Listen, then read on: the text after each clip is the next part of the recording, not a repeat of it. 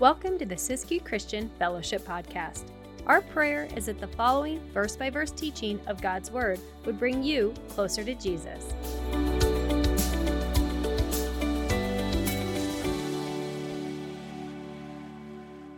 So there's a story about a, a little feller who one Sunday morning there in Sunday school, school heard, heard the story of creation, all of it. How God created the heavens and the earth and the seas and the mountains and all the animals and man and woman. And, and this little guy, boy, as the story was being told in Sunday school and all the animals were made and, and, and Adam was naming all the critters as they went by. And God said that it is not good for man to be alone. That there, as all the animals went by and they had their mates, boy, Adam realized that he was all alone. God said it's not good that he should be alone. And so he took Adam and, and, caused him to fall into a deep sleep and took his rib out from him. And he, he made Adam a wife from that rib. He made woman from that rib. And that little boy, Johnny, he heard that story. And boy, he couldn't stop thinking about it. He was just blown away. How did God take a rib from Adam and make Adam a wife? He's just blown away. And so a little bit later on that week, little Johnny was kind of curled up on, on the couch and he didn't look well. And his mom said, John, are you feeling okay? And curled up there, he said, Mom, I don't feel well. I think, I think I'm going to have a wife. See, marriage can be a little bit confusing sometimes marriage can be a little bit painful sometimes. But God has a plan for marriage. And what is God's perfect plan for us concerning marriage? Well, we're going to take a look at that this morning as we dive into God's word. We're going to look at what his plan is for us in marriage and in singleness and uh, in sexuality. And, you know, there are a couple ideas about marriage. There's the world's idea about marriage, and then there's God's idea concerning marriage. And God's idea concerning marriage is good, and it's right, and it's beautiful, and it brings about blessing and joy. The world's idea about marriage is completely the opposite. The world says, ah, marriage, we could give it, or we could take it, we could leave it. What's the big deal? And statistically, our culture is really just kind of walking away from marriage. We talked about this a couple weeks ago, where if you look at the, the, the, charts and the graphs that are available through the United States Census Bureau, you know, in the 60s, everybody wanted to get married and pursue the American dream. Ah, I just want to get married and have kids. And, but that has declined sharply from the 60s to now. It looks like a double black diamond ski slope. It is just tanked. And then on the other side of the coin, cohabitation is on the rise. Huge numbers of people are just living together, although they're not married. And we say, oh, you know, well, what's the big deal? Well, the big deal is that God has a very definite plan for what marriage should look like. He has a very definite plan, and within his plan, again, we find great blessing and joy. But outside of that plan, we find great heartache and we find uh, much pain. And so this morning, as we look at uh, you know, God's plan for our life concerning marriage and singleness, man, we're going to take His word for it. We're going to make the decision to say, you know what, God, we're just going to flat out be submitted to your word. We might not agree with it, we might not understand it, it might not be popular with the world, but as Christians, we say, Lord, it doesn't matter what I think. It doesn't matter what the, the world has to say about any given issue or, or topic. We are to be those who say, Lord, you are the author and finisher of my faith. You're the one who brings truth. And if we disagree, man, we're going to lean on you. Let, let God be true and every man a liar. Because this whole situation of, of sexuality and cohabitation and throwing marriage aside, it's not just the culture that we live in.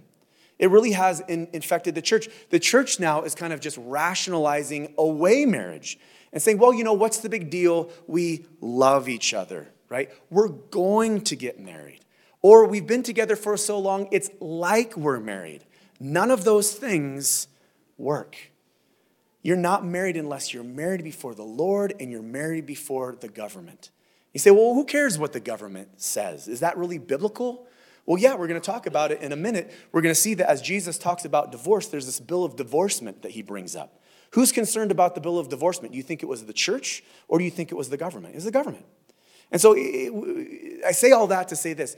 We as the church, the world's going to be the world, but we as the church need to come to this place to where we're surrendered to the Lord and His Word, even when we don't like what it has to say. And we quit rationalizing away God's Word to live according to our own plan. And so, this letter of, of 1 Corinthians, again, you guys remember that this is a corrective letter that Paul's writing from Ephesus, another city nearby there in Asia Minor, to Corinth, to the church there, because they're off the rails. And up to this point in the letter, Paul has been addressing those sins within the church at Corinth that he has been made aware of by Chloe. Remember, he got a letter from Chloe's household that said, Man, Corinth is off the rails. They're, they're walking contrary to God's word. And so, at the beginning of this letter, Paul is addressing all of those known sins, those things that are kind of common knowledge, those things are being talked about in the community. Paul says, Hey, you guys need to work on this. This is not godly.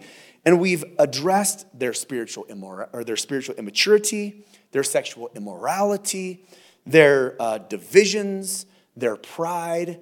Uh, last week, uh, last Wednesday actually, we talked about how the Corinthian church was so happy. Everybody was hyper offended and taking each other to court for all sorts of reasons. So Paul has dealt with all of those known sins. Now there's kind of a shift in the letter.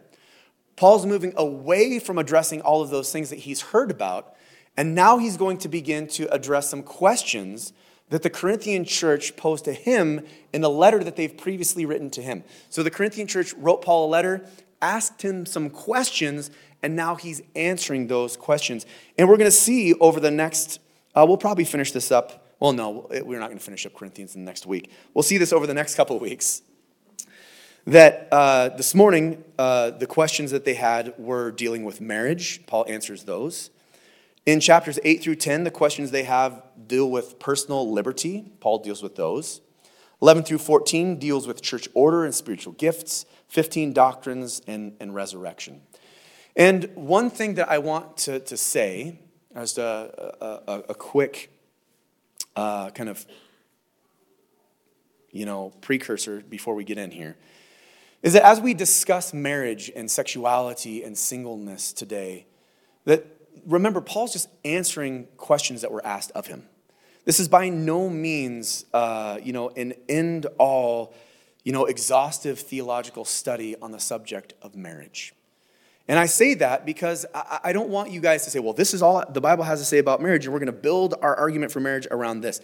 Because I don't care what the topic is, whether it's marriage or finances or how we relate to each other uh, relationally, anything that we deal with, if you just take one verse or two verses out of the Bible, man, you can make the Bible really say whatever you want. You need the whole counsel of God's word. It's important that, that, that you understand that, and that'll come uh, into focus here, why I said that a little bit later.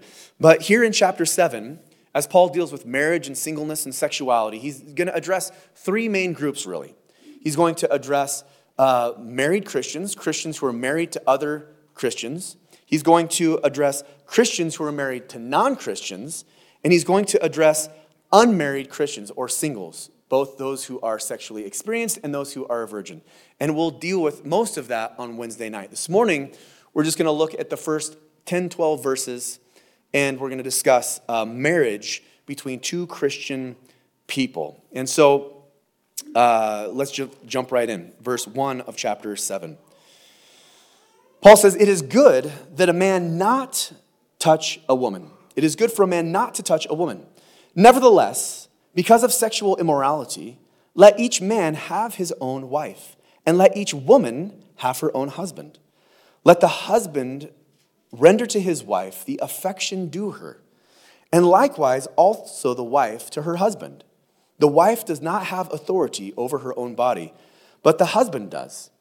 And likewise, the husband does not have authority over his own body, but the wife does. Do not deprive one another, except with consent for a time, that you may be given to fasting and prayer. and come together again so that Satan does not tempt you because of your lack of self control. But I say this as a concession, not as a commandment. For I wish that all men were even as I myself, but each one has his own gift from God, one in this manner and another in that. But I say to the unmarried and to the widows, it is good for them if they remain even as I am. But if they cannot exercise self control, let them marry. For it is better to marry than to burn with passion. Now to the married I command, yet not I, but the Lord, a wife is not to depart from her husband. But even if she does depart, let her remain unmarried or be reconciled to her husband. And a husband is not to divorce his wife. Yay, we're going to talk about sexuality and divorce and singleness and just keeps coming. It's great. But these things are good. And again, you know, we kind of shy away from these things. Oh, we're going to talk about sex at church. The only reason that seems weird is because society has taken something that is beautiful and a gift of God and has polluted it. And so I say, let's redeem it and look at it through the lens of God's word and make it something beautiful again. And so remember, Paul again is answering questions to the Corinthians. And one of their questions would seem to be regarding celibacy. Hey, is it better to be celibate, to remain single, or is it better to marry? And Paul answers that question and he says, It is good for a man not to touch a woman. In other words, it's good for you to be single. So, what does Paul mean when he says it's good for a man not to touch a woman? What kind of touch is he talking about? Is that the side hug? Is that the, high five? Is that the, ooh, girls have cooties? Like, remember in the second and third grade? Like, don't touch girls. No, he, that touch that he's talking about is a sensual touch. It's a, a, sexual touch, and it's in regards to their question of celibacy. Is it good for a, a man to remain celibate? And Paul says, yes, it's great. Go for it. If that is what the Lord has called you to, uh, then remain celibate. But the key is if that is what God has called you to. Verse 6 makes it clear that it is permitted and not commanded. Paul says this is a concession, not a commandment, right? You don't have to. Uh, it's just a concession. Verse 7 tells us that, that singleness is a gift. He speaks of it to himself as a gift. And here's the thing about that gift not everybody has the gift of singleness. Not everybody is called to a life of being single. And it's interesting because Jesus, he addresses this in Matthew chapter 19. Turn there with me, if you would, to Matthew chapter 19. And this is. Uh, this is kind of on the heels of a conversation that Jesus is having with the religious leaders. The religious leaders come to Jesus and they try to trip him up. And so they ask him a question about a very controversial topic. And that controversial topic was divorce. And they wanted to know if it was okay to get divorced. And so Jesus, he kind of uh, he lays out the fact that God is not okay with divorce. He lays out that marriage is between a man and a woman. Uh, and he says, What God has joined together, let no man separate. Right? After the, the discussion about divorce, Jesus made it clear that marriage was a forever thing, that it wasn't to be jumped into quickly, that it wasn't to be taken lightly. And so now the disciples here in chapter 19, and we'll start in verse 10, his disciples said to him, if such is the case of the man with his wife, is it better not to marry? So the disciples say, Lord, if marriage is such a serious deal, if it's so binding, maybe it's just better for us to remain celibate. And this is Jesus' response to the disciples' question of celibacy. Jesus says in verse 11, All cannot accept this saying, but only they to whom it has been given. For there are eunuchs who were born thus from their mother's womb.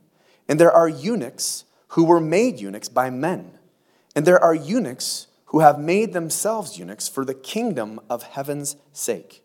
He who is able to accept it, let him accept it. So, he who is able to accept this thing of singleness, let him accept it. This whole discussion of eunuchs, what, what is Jesus talking about? A eunuch simply means an individual who is is not engaging in sexual activity for a, a, number of different reasons. And Jesus kind of lays out those reasons. So there are those who are eunuchs by birth. That is someone who is born with a birth defect. to where they cannot engage in sexual activity because they have a birth defect. They are those who are celibate, not by choice, but by birth. There are those that were made eunuchs by other men. That is, it was common practice back in the day if you were a very wealthy or powerful man, like a governor or a king, you would have male servants. And those male servants would oversee your household, including your daughters and your wife. And so the last thing you would want is some, you know, uh, dude just like kind of prowling around looking for, you know, your, your wife and your daughters. And so they would be castrated. Their junk would be chopped off. That's just the way that would go. And that desire would go with it. And you'd be like, all right, that's your lot in life. You are my servant. Another way that a man would make another man eunuch would be like uh, if you're a prisoner of war. That was a pretty common and, and gruesome thing. Uh, the last one is those who were eunuchs by choice. Those who are saying, I'm going to engage in not engaging. I'm going to, by choice, be celibate. Now, this is not somebody who mutilates their body. And I want to underline that. That is not somebody who mutilates their body. And I hate that I have to camp out on this and bring this up, but this is a verse that is used as an affirming verse for the trans movement. And that is not what the scripture is saying. That's not what it means in the original language at all. And to make it say that, you have to twist the text. This is simply saying those who are making the choice to remain celibate for the purpose of serving the Lord more wholly in their life, with all of, of their lives. And so, this thing of singleness that the Corinthian church asked Paul about, that Jesus addressed, is it good for a person to remain celibate or single? Paul says, man, go for it. It's a good thing. Nevertheless, see, there's a clause, verse 2. Nevertheless, Paul says, because of sexual immorality, let each man have his own wife, and let each woman have her own husband. Let the husband render to his wife the affection due her, and likewise also the wife to her husband. The wife does not have authority over her own body, but the husband does. And likewise, the husband does not have authority over his own body, but the wife does. And so, Paul now says, hey, if you are called this thing of celibacy, go for it. Nevertheless, be careful. Because unless you're called to it by the Lord and He's given you the strength to do it, it's a dangerous situation. You're going to be tempted to walk in, engage in sexual immorality. And again, that word for sexual immorality is the Greek word porneia. And it is the word that we get our English word pornography from. But it, it, encompasses much more than just images on our computer screen or a magazine subscription. It is any sort of sexual sin outside of marriage. And Paul says, hey, be careful, right? It's great to be celibate. It's great to be single if that's what the Lord has called you to. If He has not, though, be careful because if you try to engage in that lifestyle, the temptation might overcome you. And so Paul says, hey, man, in marriage, enjoy all that marriage has to offer. Marriage, biblical marriage, uh, has a fourfold purpose. Marriage was given to us for procreation, for pleasure, for partnership, and as a picture, right? Procreation, pleasure, partnership, picture. Those first two deal with the natural physical love shared between a husband and a wife. As the Lord said, go and be fruitful and multiply you can't do that, you know, unless I'm not, you know, that's just the way that it goes. Right? And he made that activity pleasurable, which is why there's so many people. Right? What a drag it would be if he made sex this uncomfortable, weird thing. There'd be like five of us, you know, but there's not. So, marriage, man, is given to us for procreation, it was given to us for pleasure. It's a good thing. But Paul says, hey, Husband and wife are not to abuse this gift, this privilege of sex that is a normal part of marriage by either demanding or withholding uh, sex. And, and he, he goes into this whole thing where the wife's body is not her own, but her body belongs to the husband. And all the guys are like, woo, yay, hang on, calm down, right? It, it doesn't end there, right? Your body is her property also, right? It, it goes both ways. And you're to render to one another the affection due. Think about that, the affection due. There's a couple things I want to point out in that phrase. First of all, sexuality in a marriage encompasses more than just the act of sexual intercourse. right? It has been said that sex begins in the kitchen, right? There is a type of affection, right, that, that encompasses, that is a part of the physical. And, and, I want you to understand that, fellas, in particular. That's just the reality. Sex isn't this thing where you're like, all right, it's one o'clock, the kids are gone, let's flip on the switch, let's just like get this deed done. It, it, it takes more than that. It, it's an intimate thing. Also, not only is it the affection due, but it's due. Right? There's this, this thing owed. it's when you hold it back, you're ripping each other off. And Paul says, no, listen, your body belongs to him, and your body belongs to her. It, it's this beautiful thing. Uh, and I want to stress that this does not authorize abuse, right? And it's sad that I have to point that out. But there are men in the church who have this highlighted in their Bibles like, hey, hey, baby, look, your body's mine, and you got to, you know, come on, hubba, hubba. That's not what Paul is saying. Right? This is a reminder to both husband and wife to consider the needs and desires of their, their spouse. That there's affection due. Warren Wiersbe, I, I like a quote that, that he has because see, here's what happens in marriage is that so often sex can get weaponized in a marriage by either demanding or not being sensitive or by withholding begrudgingly and uh, this is what Warren Wiersbe says. He says, sexual love is beautiful tool to build with, not a weapon to fight with. And, and that's so true. Because again, to refuse each other is to commit robbery. It's to rip each other off. It's stealing something from your spouse and from your marriage. And what it really does, Paul says, is it opens the door wide open for Satan to come in and to tempt the marriage into things that they shouldn't be engaged in. And, uh, and so Paul says, hey, listen, enjoy your marriage between man and woman and, and, and all that God has, has given you. But again, you see that, that marriage is defined for us. All these places in Scripture, marriage is defined for us here again in verse 2 that it's between a husband and a wife. Not husband and wives, no sister wives going on. Sorry, polygamy is out. That there's no mention of two wives or two husbands. Right? God's plan for marriage is one man and one woman for one life.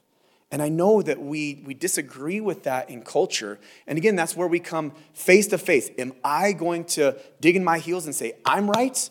Or am I going to lean on the Lord and say, all right, what you have said is right? Because we take passages like this and different passages in the Bible and we say, nah, God is cool with homosexuality.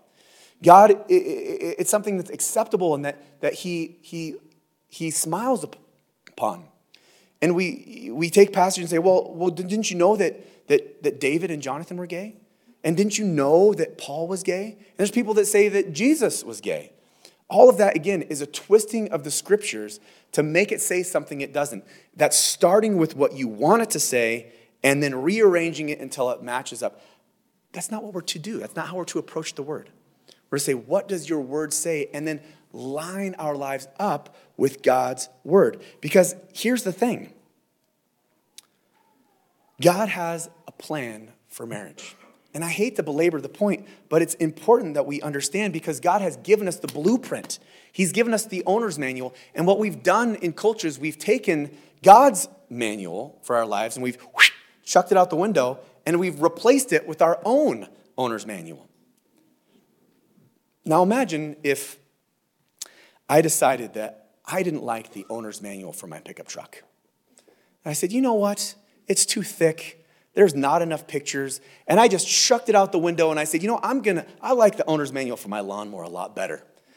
And I took and I did all the maintenance to my truck according to the owner's manual for my lawnmower oh, man, there's way too much oil in this thing. And what's the radiator doing here? And it, it would be disastrous. It would be devastating. And it's the same way in marriage.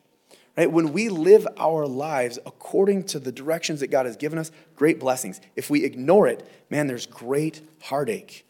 Uh, God created marriage. God created sex in marriage. It's a good thing, it's a blessing. It's not like he created Adam and Eve and then turned around like, what are you guys doing? Like, you know, he, he made us that way. So Paul says, enjoy your marriage, enjoy your wife. Don't hold back. Verse 5, he says, don't defraud yourselves. Um, verse 5, do not deprive one another. The King Jimmy says, do not, uh, do not, what did I say? It's the word I like better. Do not defraud.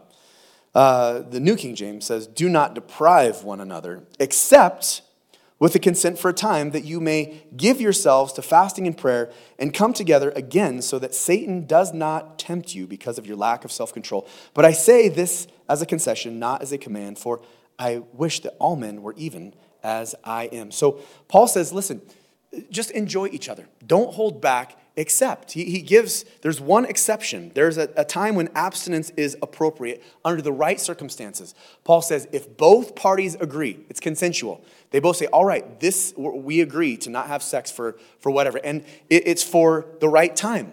It's for a specific amount of time. It's not this open ended thing that one partner decides. It is for a set amount of time, and it's to be a short amount of time. How do I know it's to be a short amount of time? It's for the purpose of fasting.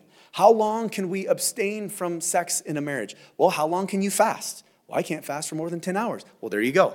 That's it. It's not meant to be this long, drawn out thing where we say, well, for the next 10 years, we're not going to come together as man and wife because we're going to be holy. Lord says, that's a mistake. That's not the way I made it. There is a time when you can do it.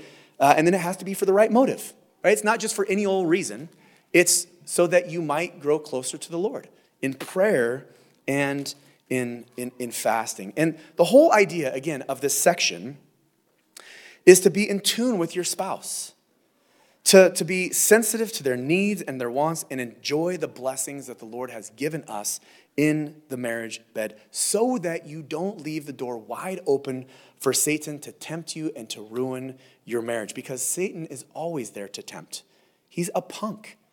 You, you know that it's true that, that when you were courting each other, when you were engaged, Satan did everything that he could to try to get you to sleep with each other outside of marriage. And then you get married, and he does everything he can to get you to sleep with somebody else and to betray your marriage vows. He just wants to trip you up and to, to destroy your marriage. And so, man, enjoy the marriage that the Lord has given you. Don't give Satan room. Now, for all the single people, they're like, man, this sucks. Why did I come to church today? This doesn't even have anything to do with me. I'm not married. Statistically, someday you will be married, right? So this will apply to almost all of you, whether you're married or not right now. Someday you will be. So take note. But now Paul's going to talk about the singles. He's going to talk about you guys. And he says, uh, it's good for you guys to stay celibate, to stay uh, sexually pure. And that's what he says in verse 7. For I wish that all men were even as I myself, but each one has his own gift from God, one in this manner and another in that. But I say to the unmarried and to the widows, it is good for them if they remain even as I am. But if they cannot exercise self control, let them marry, for it is better to marry than to burn with passion. So Paul now speaks to you, the single Christian. He says, Hey, if you're single, great. Man, it's not a bad thing. Paul says, Be as I am. Paul was single at this point. Paul was once married. We know he was once married because he was a part of the Sanhedrin. It was like the, the Jewish Supreme Court. And in order to be a member of the Sanhedrin, you had to be married. And so we know that Paul was married at one point, but he's not anymore. We don't know why. We don't know if his wife died. Uh, it could have been, given the life expectancy of people in Paul's day. We don't know, more than likely, what most Bible scholars think is that his wife left him when he converted from Judaism to Christianity, that, that she just couldn't take it. But Paul, whatever the reason, says, man, singleness is a gift. It, it, it's a good thing. And maybe here this morning he says, man, singleness does not feel like a gift to me. It, it doesn't. Uh, be patient. You guys hear the story of the two teardrops that were floating down the river? The one teardrop said to the other teardrop, Man, how did you get here? Who cried you out? And so, oh, Bobby cried me out when, when, I, when he asked Anna to marry him, and she said no. And then that tear said, well, who cried you out? He said, Well, uh, Jimmy cried me out when Anna said yes, that she would marry him. See, he said no to the one, and ended up, yeah, she wasn't a good person to marry. See, so single person, don't rush it. That's my point. You think so badly that you want to be married and then you rush into something that God didn't have for you. Paul says, hey, singleness is not a bad thing. Singleness is a gift from God. And man, you can do so much for the Lord that a married couple with a family cannot do. You can commit your life, you can go places, you can do things that people who have the obligation of marriage uh, just can't. And so, how do you know if you have the gift of singleness? How do you know if the Lord would have you to remain that way forever? Well, if you're able to control yourself sexually, right? Paul says, if you are unable to remain sexually pure, then just get married. And so, young people, man, there is so much temptation in your world today. Guard that purity. Be careful what your eyes see. Be like Job. Make a deal, a covenant with your eyes, not to look upon a woman with lust. It's so important and it will bless your future marriage. Or if you walk according to the ways of this world, you'll rip off your future marriage. Super important. But Paul here says if you can't live uh, in sexual purity, then get married. Now, I want to point out this is where this is not the entire counsel of God's word, right? This is not the good reason to get married in and of itself. Just because you burn with passion for another individual does not mean that you should just run out and get married. And I say that because I've had people come to me and say, Pastor Jeremy, we have got to get married right away. Uh, today, uh, uh maybe uh, tomorrow at the latest. And I say, okay, what's going on? Is someone dying? Is what's no, we just can't keep our hands off each other. I'm going, oh, that is not a good reason to not get married. And just so you know, I will not marry anybody unless you go through like six weeks of premarital counseling with me. Because it's important to look at the Bible and see what does the Bible say about marriage? What is your role as a wife, a husband, finances, conflict resolution, all these things. And I've had those same people say, well, fine, we'll find somebody else to marry us. And guess who was sitting right across from me in marriage counseling not too long? Broken hearts tears flowing. It's not a good reason to get married. Self control is the fruit of the Spirit. Uh, don't, don't forget that. And so, Paul here says, man, single people, man, rejoice in your singleness. It, it, it's a gift. And so, now, not only did uh, Paul deal with uh, the Corinthians in regards to celibacy, they also asked a question about divorce, verse 10. Now, to the married, I command, yet not I, but the Lord. A wife is not to depart from her husband, but even if she does depart, let her remain unmarried or be reconciled to her husband. And a husband is not to divorce his wife. So they also had a question about marriage and divorce. They wanted to know is it okay to get divorced? Again, divorce was rampant in their culture like it is in our culture. By the way, it is disheartening to me that the the rate of divorce in the church is almost the same as it is in the world. It ought not be so. It's an indication that we're not taking God's word seriously. And my prayer for us is that we would. But it was a rampant thing. And Paul says, is it, a, or the Corinthian church asked Paul, is it okay for us to get divorced?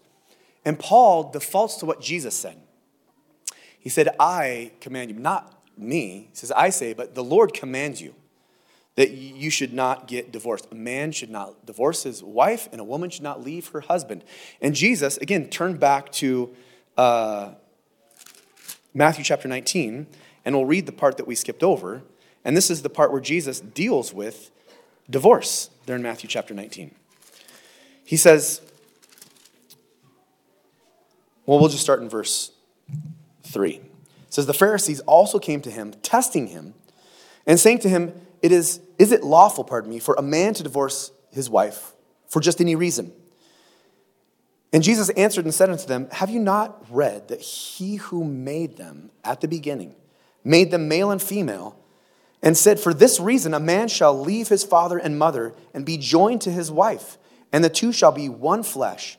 So then, they are no longer two, but one flesh. Therefore, what God has joined together, let no man separate.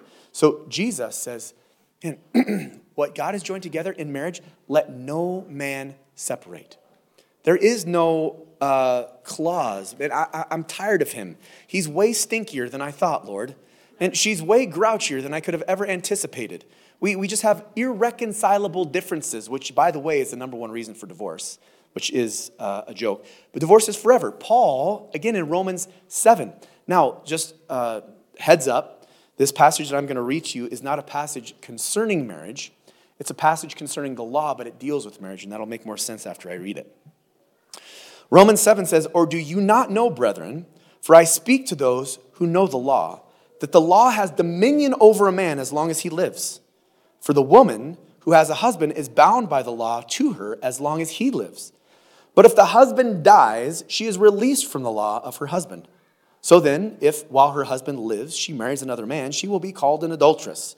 But if her husband dies, she's free from the law, so that she is no adulterer, but she uh, can marry another man.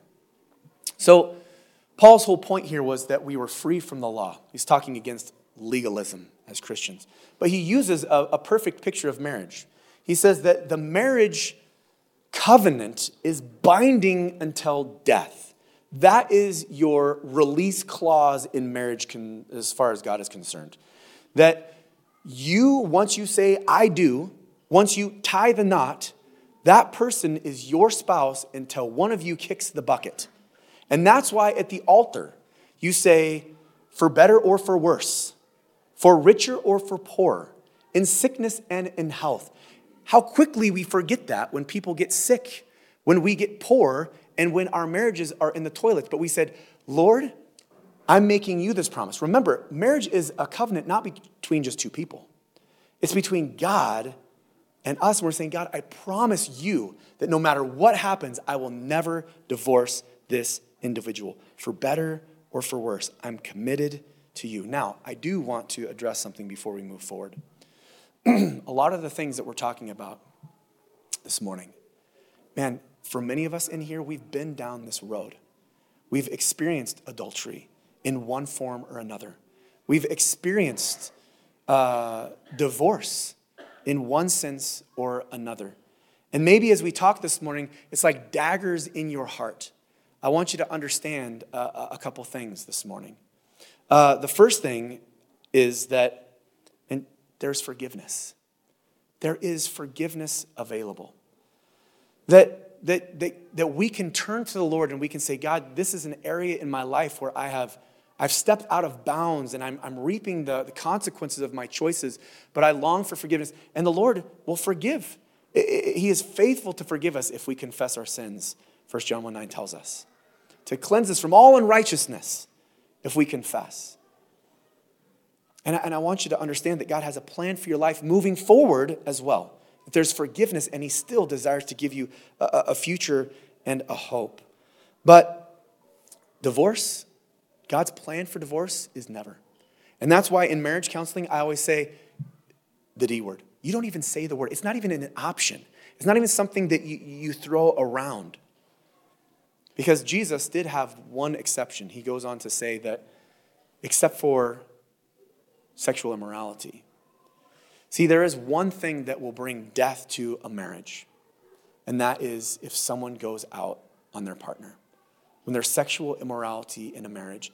And you know what? There have been couples where unfaithfulness has happened and it's not been confessed or dealt with, and that marriage is a zombie. It's walking dead. Your marriage is dead. That's what sexual immorality does to a marriage. It's damaging, it's hurtful, it brings death. And that's why we are to guard our marriages against adultery. Right? We live in a very co ed world now, don't we? Where we all work together. Workplaces are very co ed.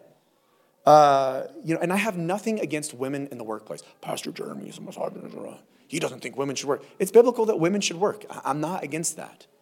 But uh, we do have a culture now to where if a young man wants to go to work and support his wife and his kids, it's pretty hard to do on one income. We've done that culturally. And so we have this forced co ed workplace and social environment.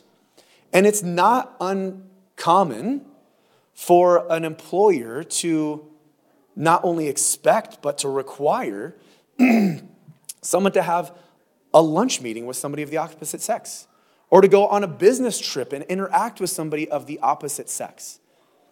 And, there's a situation to where day by day we're investing in and laughing and and you know people are sharing their troubles and the Bible says where your heart is there your treasure will be or where your treasure is there your heart will be also sorry I got that backwards Where your treasure is, there your, that is what you are invested in. Your heart will be attached to it. Be careful what you invest your life into. Be careful. Don't be, ladies, looking for a shoulder to cry on. Fellas, don't be a shoulder to cry on. Guard your marriage against it. So, are you saying, Pastor Jeremy, that if, if my work requires me to go on an overnight trip with someone of the opposite sex, I should just tell my boss no? That's exactly what I'm telling you. Yes. Well, what if I get fired? Better to lose your job than your marriage.